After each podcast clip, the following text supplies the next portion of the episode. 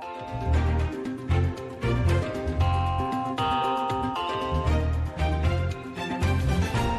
Sledujete pořád k věci a vás vítám. Pěkný den.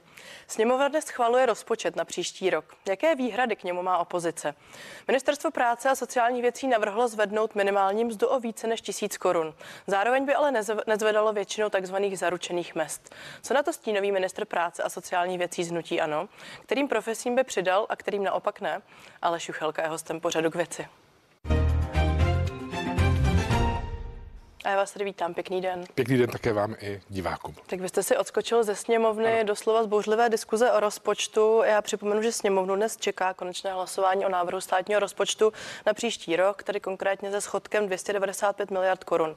Vaše kolegyně Alena Šilerová už uvedla, že tento návrh je nerealistický, eh, měla řadu výtek a spochybnila daňové výnosy. Tak eh, kde se podle vás dalo udělat něco lépe?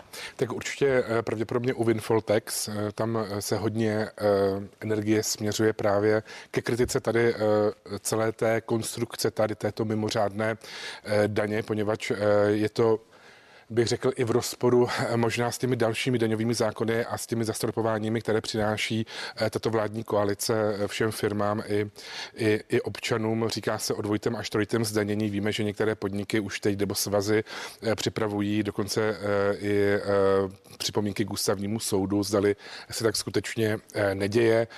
Také pochybujeme o tom výnosu 100 miliard, 100 miliard korun, poněvadž ta dlouhá příprava vlastně toho windfall tax umožnila, že pravděpodobně některé firmy už začaly optimalizovat eh, své, své zisky, takže ten výnos dle našeho názoru nebude takový. Pochybujete říkáme, o té výši, pochybujete, pochybuji, že stát získá 100 ano, Já pochybuji o té výši, dokonce si myslím, že oni pochybuje i vláda, protože v různých důvodových zprávách těch různých dvou zákonů, které vlastně jdou eh, jako dvojí zdanění k sobě a které se vlastně, eh, které ty firmy napadají, tak v důvodové zprávě jsou dokonce i jiné částky, které se liší, tuším, až o 30 miliard korun, takže možná, že ani sama vláda tomu nevěří, že by mohla takovýto eh, balík, eh, balík vybrat. Máme tam pochybnosti o tom, jakým způsobem se bude financovat doprava. Chybí tam eh, podle Martina Kolovratníka, stínového ministra dopravy, za naše hnutí až 30 miliard korun u státního fondu dopravní infrastruktury, které se budou lepit nějakými půjčkami a samozřejmě jakoby další věci, i když ten rozpočet jako takový je opravdu jako mohutný a můžu říct, že za svůj jakoby rezort ministerstva práce a sociálních věcí věcí, eh, tak eh, tam mohu říct, že opravdu poprvé eh, překročíme v roce 2023 výdaje na sociální věci 1 bilion korun. Tak a k ním se dostaneme, čili stanovisko hnutí ano ve sněmovně je z vašich stav zřejmé? Ano, my to podporovat určitě nebudeme. V tuto chvíli vidíme, jaké vznikly i zmatky z hlediska rozpočtového provizoria v roce 2022, kdy jsme už museli novelizovat rozpočet, který byl dán až v březnu po rozpočtovém provizoriu a také to provázelo celou eh, řadu zmatků. Například v tuto chvíli jsou ty zmatky až takové, že se prostě spožďuje výplata eh, sociálních dávek úřady práce. Minister financí Zbigněk Staňura dnes ve sněmovně prohlásil, že stát by pod vedením opozice hospodařil ještě hůř a že připomínky, které hnutí ano vzneslo, by se ještě prodražily. Ano. Co vy takže, na to? No, tato vládní koalice nemá vůbec žádné jiné argumenty, jenom ty, které se vlastně týkají té věty, co by kdyby. Takže oni neřeknou žádné fakta, nic takového, to, co se třeba odehrálo v minulosti. Nemají to na čem stavět, takže vždycky eh, řeknu, a to jsem tady zažil v tomto studiu i v pondělí třeba eh, s panem eh, místopředsedou Skopečkem, Kdyby se tato eh, vláda, nebo kdyby tato vláda byla pod hnutím ano, tak by to dopadlo určitě ještě tak a tak. Já tady tento argument absolutně škrtám. Já vám možná zkusím pomoct. Pod hnutím ano vlády to loni dopadlo, takže rozpočet ano. měl deficit nebo schodek 420 miliard korun. Ano, ale my máme dvě rozdílné věci. My jsme zažili opravdu tu covidovou dobu, kde byla zastavena ekonomika nejen u nás v Evropě, ale i na celém světě. Byly rozbourány absolutně dodavatelsko-odběratelské vztahy. Lidé zůstávali doma, byl lockdown a my jsme eh, museli nějakým způsobem zodpovědně přistoupit k tomu, aby nám masově nekrachovaly firmy a aby nám masově eh, občané České republiky nezůstali v nějakých dluhových pastech. Není ta situace teď obdobná, když ne, připomeneme ne, ekonomickou a energetickou ne, krizi? Ne, já jsem tady jel do studia dneska eh, ze sněmovny zhruba tak tři čtvrtě hodiny, protože všude byla spousta aut. Za covidu si vybavím, že když jsem přijížděl z Ostravy do Prahy na jednání sněmovny, která byla v polovičním počtu, tak jsem úplně krásně projel, protože jednoduše jednoduše na ulicích nebyl nikdo, nebyly otevřené obchody, fungovalo všechno jenom online a uh, víme všichni moc dobře, že zůstávali Takže lidé vaším na pohledem je doma, všechno v pořádku, takže- protože opozice často říká, že lidi se mají hůře a firmy se mají hůře, tak, Tak, a ne. také voláte po větší to, pomoci. Je, ne, ne, ne, jenom říkám, protože eh, tady naznačujete, že vlastně ty rozpočty covidový a tady tento energetický, respektive inflační, že ty krize jsou srovnatelné. Tyto krize srovnatelné skutečně nejsou a vždycky ta vláda musí reagovat na tu aktuální situaci, se kterou se potýká. My jsme reagovali na tu covidovou tak, jak jsme reagovali, nejsme vůbec nadšení, ani v tu chvíli jsme nebyli nadšení z toho, že tam vznikl takovýto schodek rozpočtu, ale teď ta ekonomika prostě funguje. Firmy vyrábějí, eh, prodává se, obchody zavřené nejsou a stejně má úplně stejný schodek rozpočtu, jako jsme měli my ten eh, krizový eh, covidový. A to byl první schodek rozpočtu, který jsme takovýto měli, protože vždycky to bylo buď vyrovnané, nebo v menším mínusu. Tam si pamatuju 40 miliard korun, když byl Babiš ministrem financí. Dobře, abychom se posunuli. Minister Straňura slíbil, že koalice nejpozději na jaře předloží balíčky návrhu, jak právě redukovat strukturální schodek státního rozpočtu. Jaké návrhy chcete od, opoz- eh, od vlády vy vidět a slyšet? My se na to počkáme a uvidíme, co přinese eh, tato doba, ale to, co navrhuje... Nemáte sami nějaké konstruktivní postřehy? Tak uh, konkurz, ani tato vláda nemá konstruktivní postřehy eh, k tomu, aby nějakým způsobem předložila eh, konsolidaci státního, eh, státních financí. Já jsem sám zvědavý, protože pokud se to bude dotýkat jakýmkoliv způsobem a my budeme ještě pořád třeba v dubnu, v květnu, v červnu tady v této doznívající třeba energetické krizi, protože už bude pozimně, tak pokud se bude sahat na jakékoliv dávky státní sociální pomoci nebo dávek v hmotné nouzi, tak já rozhodně budu navrhovat, abychom byli proti. To znamená, nechceme v žádném případě snižovat eh, rodičovský příspěvek. To se domnívám, že eh, to je velikánská chyba, protože v tuto chvíli statisticky i mladé rodiny s malými dětmi jsou na tom opravdu jakoby nejhůře nebo jsou nejvíce oslabeny, jsou v největším nebezpečí, co se týká nějaké energetické chudoby. Eh, Určitě nebudeme chtít sahat na, na starobní důchody, protože vidíme, že ten model té pojistky u 5% inflace zafungoval velmi dobře, když se vlastně třikrát mimořádně, dvakrát mimořádně a jednou řádně valorizovaly důchody v uplynulém roce a určitě nebudeme chtít například sahat na, na podporu v nezaměstnanosti, poněvadž až 57 firem podle eh, statistik se chystá v tom příštím roce něco udělat se zaměstnaností, buď propouštět a tak dále. A i přesto, že máme 300 tisíc volných pracovních míst, tak stejně budeme muset pravděpodobně eh, čelit možná nějakému nárůstu nezaměstnanosti. Pane poslanče, hned se k tomu dostaneme. Já tady mám ještě jeden eh, bod k rozpočtu a sice návrhy NERVu Národní ekonomické rady vlády, která předkládala jakýsi jízdní řád vládě eh, v tom, mm, jakým způsobem by se dal narovnat rozpočet. Tím nejzásadnějším je zvýšením daně příjmu a taky navrácení daňové úrovně zpět před rok 2020, kdy hnutí ANO a také ODS prohlasovali zrušení superhrubé mzdy SPD. Děkuji. Eh, mm, Předseda vlády Petr Fiala už zopakoval, že za něj toto téma zvyšování daní je nepřípustné. Jste taky tak zatvrzelý? Eh, V té době to mělo svou logiku, protože daň z příjmu fyzických osob, které se bavíme, takzvaná superhrubá mzda, tak eh, skutečně jsme ji rušili v době, kdy jsme chtěli nechat více eh, peněz lidem v peněženkách. Na tom já pořád trvám. Já ani se tam teď na současnost. Ano, ani hnutí ano nebude nic takového měnit a pokud prostě chce tato vláda, protože ta vládní koalice má pět stran, něco tady s touto superhrubou mzdou udělat, tak v tuto chvíli má šanci, protože má většinu v poslanecké sněmovně tu 108. Takže veškeré výtky toho eh, od vládních eh, poslanců, že se zrušila superhrubá mzda a proto tady máme výpadek 100 miliard korun, jsou liché, protože každý ten poslanec jako zákonodárce má tu zákonodárnou moc prostě připravit eh, návrh nebo novelu zákona, pozměňovací návrh a může se tady s tím utkat s dalšími poslanci. Já vám rozumím, ale platí tedy to, že jste stále za toto rozhodnutí, jste proti Ano, opa- jsme, opětovnému zavedení superhrubé mzdy. protože zůstalo více peněz eh, eh, rodinám v peněženkách, ty ví nejlépe ti lidé, jak eh, s nimi mají naložit a ty peníze zůstaly zpátky v ekonomice. A tady je právě je- pak také i ten ekonomický argument a sice, že tyhle peníze přispěly té současné vysoké inflaci. Ano, to, ten argument může být úplně stejně, jako je to prostě mix nějakého rusko-ukrajinského konfliktu, zvyšování cen energií, obecně toho, jakým způsobem v Evropě ta ekonomika funguje. Takže určitě to přispět mohlo, já to nezazlívám, nějakým způsobem to nerozporuju. Nicméně v té době jsme nevěděli, že ten mix takovýto bude na tu inflaci tlačit až do té výše skoro 16%, což máme v tuto chvíli, protože naše vláda po zrušení superhrubé mzdy, Babišova vláda odevzdávala této vládě eh, eh, moc eh, ve výši 4% inflace. To, že je v tuto chvíli čtyřnásobná, tak to samozřejmě, jak říkám, může za to eh, mix různých, různých faktorů, nicméně před volbami já jsem slýchával. Dobrá, nechme tady stranou inflaci a vraťme se k tomu rozpočtu. Když říkáte ne superhrubé mzdě, pak je tady téma, které opakovaně otevírá ministr práce a sociální věcí Marian Jurečka. A sice tedy určitá forma progresivního zdanění. Teď to mimochodem znovu zmínil v rozhovoru pro novinky CZ. To je něco, o čem byste byli ochotní diskutovat? E, za mě osobně, jako za poslance Juchelku, ne. Já jsem spíše e, ten e, konzervativní politik v našem hnutí ANO, který říká, že ta rovná daň je Eh, pro mě důležitější než progresivní daň, protože pokud někdo vydělává prostě 20 tisíc nebo 100 tisíc, tak zaplatí stejně prostě to stejné procento eh, z té své částky.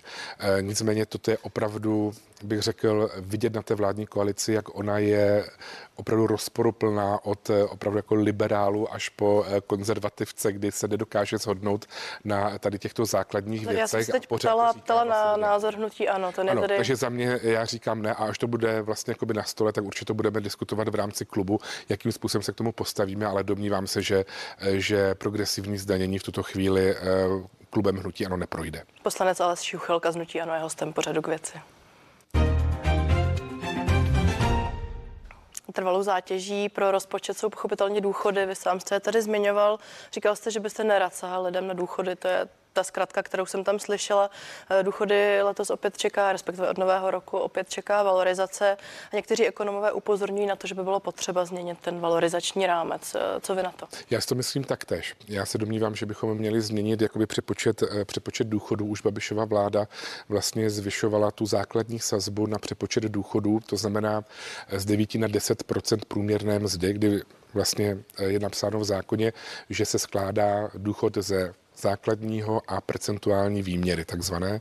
Ten základ je 10% průměrné mzdy, proto se to valorizuje řádně vždycky k prvnímu lednu a vždycky to skočí třeba o pár desítek korun nebo o pár stovek podle toho, jakým způsobem se navýší průměrná mzda eh, v České republice a ta percentuální výměra, tak to je takzvaná zásluhová část důchodu.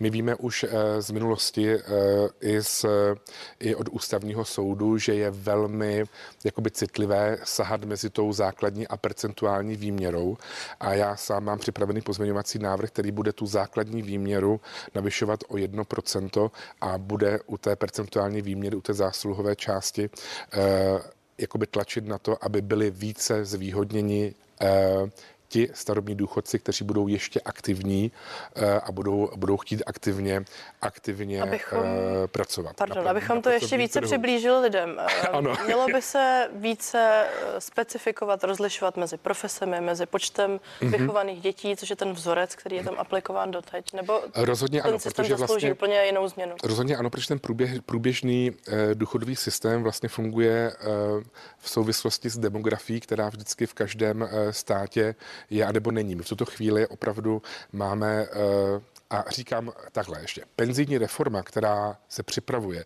tak rozhodně nebude pro současné seniory, pro současné důchodce. To je pořád opakovat do kolečka potřeba, protože vím, že média fungují tak, že když se mluví o penzijní reformě, tak všude mají ty eh, obrázky eh, těch starobních důchodců, takže to může implikovat, že pokud se bude zvyšovat, já nevím, věk odchodu do důchodu, nebo se o tom uvažuje, takže se to eh, týká současných důchodců. Tak no, to ne, není, tak určitě je to něco, co je to, teď dané do roku 2030 30, jo, alespoň tak to říká ano, ministr týká se to vlastně jako naší generace, mě je 46, vám je určitě pod 30, takže eh, týká se to nás, kteří budou v tuto chvíli do důchodu odcházet a my bychom se na to měli nějakým způsobem připravit. A ta diskuse bude probíhat nás se to v roce týkat bude obou a možná se nás obou bude týkat to téma, zda se má zvýšit věk odchodu do důchodu. Co na to, to, je, ano? to je otázka, u kterých profesí ano a u kterých profesí ne. Protože se nedokážu představit, že by mě, já nevím, operoval v 70 letech eh, eh, třeba, nevím, eh, někdo oči nebo chirurg srdce nebo tak. Jo, nedokážu si představit, že by někdo v 75 letech nebo v 70 letech řídil autobus dětí, které jezdí pravidelně do školy. Že Rozumím, vlastně je podle vás nutné, aby toto rozhodla ještě ta stávající vláda? Musí udělat, musí udát nějaké parametry a ona se na to skutečně chystá, protože v roce 2024 by měla být dokončena eh, nějaká reforma penzí a měli bychom o ní začít diskutovat. Mě jediné, co mrzí, tak já neznám žádné parametry, protože opozice nebyla vůbec připuštěna do žádné diskuze tady k tomuto, tak jak to bylo pravidlem v těch eh, minulých letech po revoluci, kdy se vlastně řešily nějaké důchodové komise nebo naše komise pro spravedlivé důchody, kde byli vždycky zúčastněni všichni ti, kteří byli v poslanecké sněmovně. V tuto chvíli to takto není, ale určitě Pardon, se nad těmi parametry jako musíme hnutí, bavit. Ano, ale v minulé vládě měli možnost představit vlastní ano. důchodovou reformu.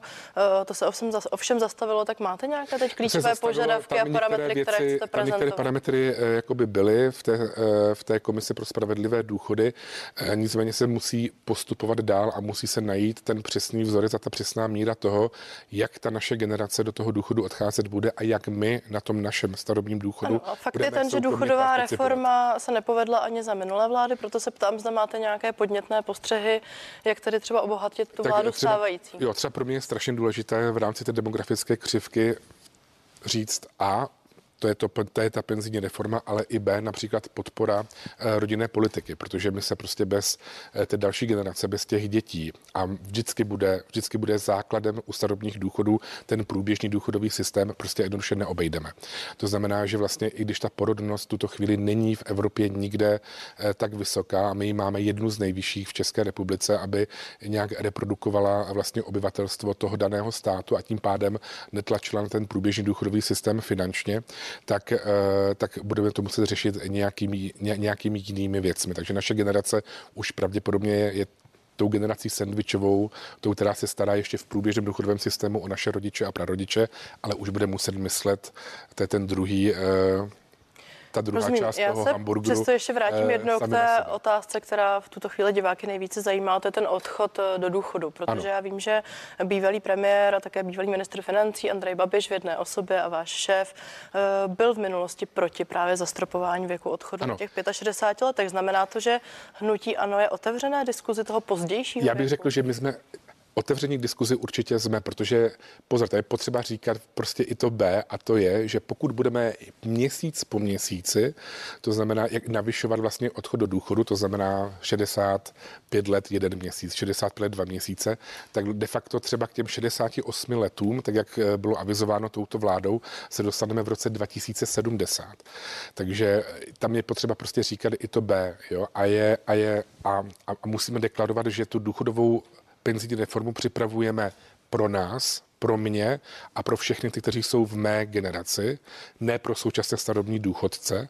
A to B je eh, potřeba prostě říct, že bez některých tady těchto věcí se skutečně neobejdeme. Nicméně v tuto chvíli nemůžeme jenom tak bez hlavě, bez jakýchkoliv podkladů říkat, zvýšíme věk odchodu do důchodu a eh, snížíme starobní důchody a změníme eh, vzorec, vzorec výpočtu. To si myslím, že takto diskuze vůbec nemůže být. Dobře, vy jste sám zmínil, že strašný. výše důchodu také souvisí s pohybem a výši minimální mzdy. Včera ministerstvo průmyslu a práce a sociální věcí, eh, ministerstvo práce a sociální věcí eh, představilo návrh, podle kterého se má minimální mzda zvednout o 1100 korun. Nicméně zaznělo tam také to B, a sice, že ta vyšší částka má být garantovaná pouze ve dvou sférách eh, takzvané zaručené, zaručené ano. mzdy. Můžete možná vysvětlit, zda s tím návrhem souvisíte a pro jaké profese by to tedy znamenalo posun? Po, pro jaké profese by to znamenalo posun v tuto chvíli, eh, samozřejmě nevím, ale u těch nízkopříjmových sam, a ano, protože u té jedničky se skutečně navyšuje minimální mzda, nebo by se měla navýšit o 1100 korun a o 5 až 6% v tom osmém, v tom osmém stupni vlastně jakoby těch mest, to znamená u těch nejvyšších.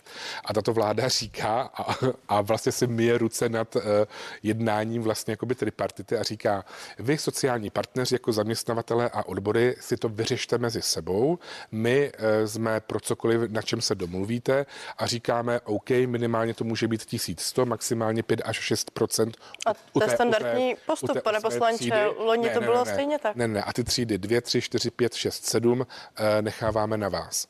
Ale my nemáme prostě, my máme tripartitu, my máme že musíme u toho stolu jednat jako všichni tři, to znamená vláda, zaměstnavatele i odbory. Ale ministerstvo už prezentovalo podobné návrhy a jinými slovy, vadí vám ten výčet profesí nebo vadí vám ta částka? Eh, ta částka je dle mého názoru nízká, to myslím kopíruje 6,8% eh, vlastně navýšení eh, té minimální mzdy. je to podobné navýšení, které se uskutečnilo nebo které bylo na, schválené na v minulém roce? 1100, nicméně to kopíruje, to je, to je menší polovina percentuální inflace, kterou tady v tuto chvíli máme.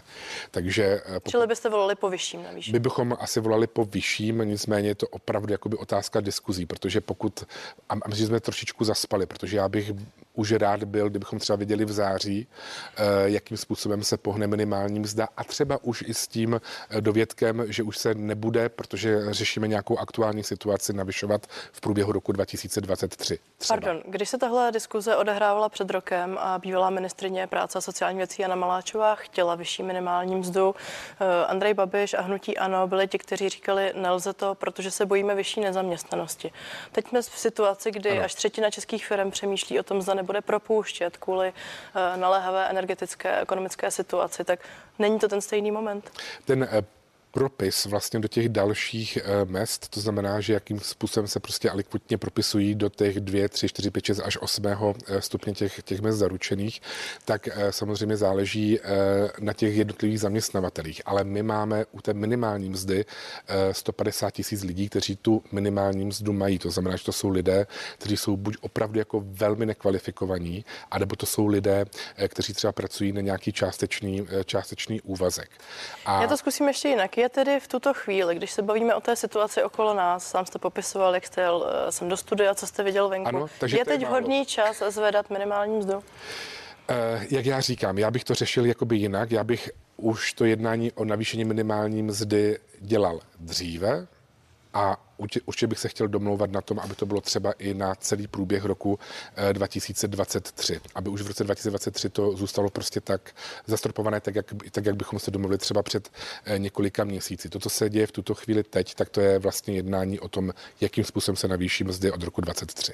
Já vás poprosím ještě jeden krátký komentář na závěr, eh, úplně jiné téma. Andrej Babiš, tuto chvíli také prezidentský kandidát. Včera v našem pořadu Nový myslím, den že se prohlásil, že prezidentování je mnohem jednodušší jednodušší, než být premiérem. Tak dodává jí taková slova vašeho šéfa podle vás tomu úřadu dostatečnou vážnost? Jejku, tak eh, když se na to podíváme prakticky, tak já si opravdu dokážu, protože ten premiér je v každodenním eh, rytmu, v každodenním zápřahu, vede eh, dalších v tuto chvíli třeba 17 nebo 18 ministrů, to, co má prostě fialová vláda. A, a dokážu si představit, že to je skutečně neuvěřitelný nápor, kdy vy musíte vlastně jednat s těmi svými koaličními partnery, s opozicí ve sněmovně, musíte nějakým způsobem to prostředí si hýčkat pro to, aby vám vám Nezlobte se, to skoro zní tak, že by se Andrej Babiš šel nahrát odpočinout. To, to určitě ne, protože uh, ta prezidentská role uh, si myslím, že by mu slušela hlavně kvůli tomu, že si myslím, že on je vynikající uh, v, v zahraniční politice, umí řeči, je uh, skvělou personou, těžkou politickou váhou, však jsme viděli na samitu neformálním v České republice. Slova jak poslance Aleše Juchelky a tady ukončím náš rozhovor, děkuji za něj. No, prosím, naschranou. Vám díky za váš čas a díky, že jste se dívali. Těším se na viděnou na CNN Prima News.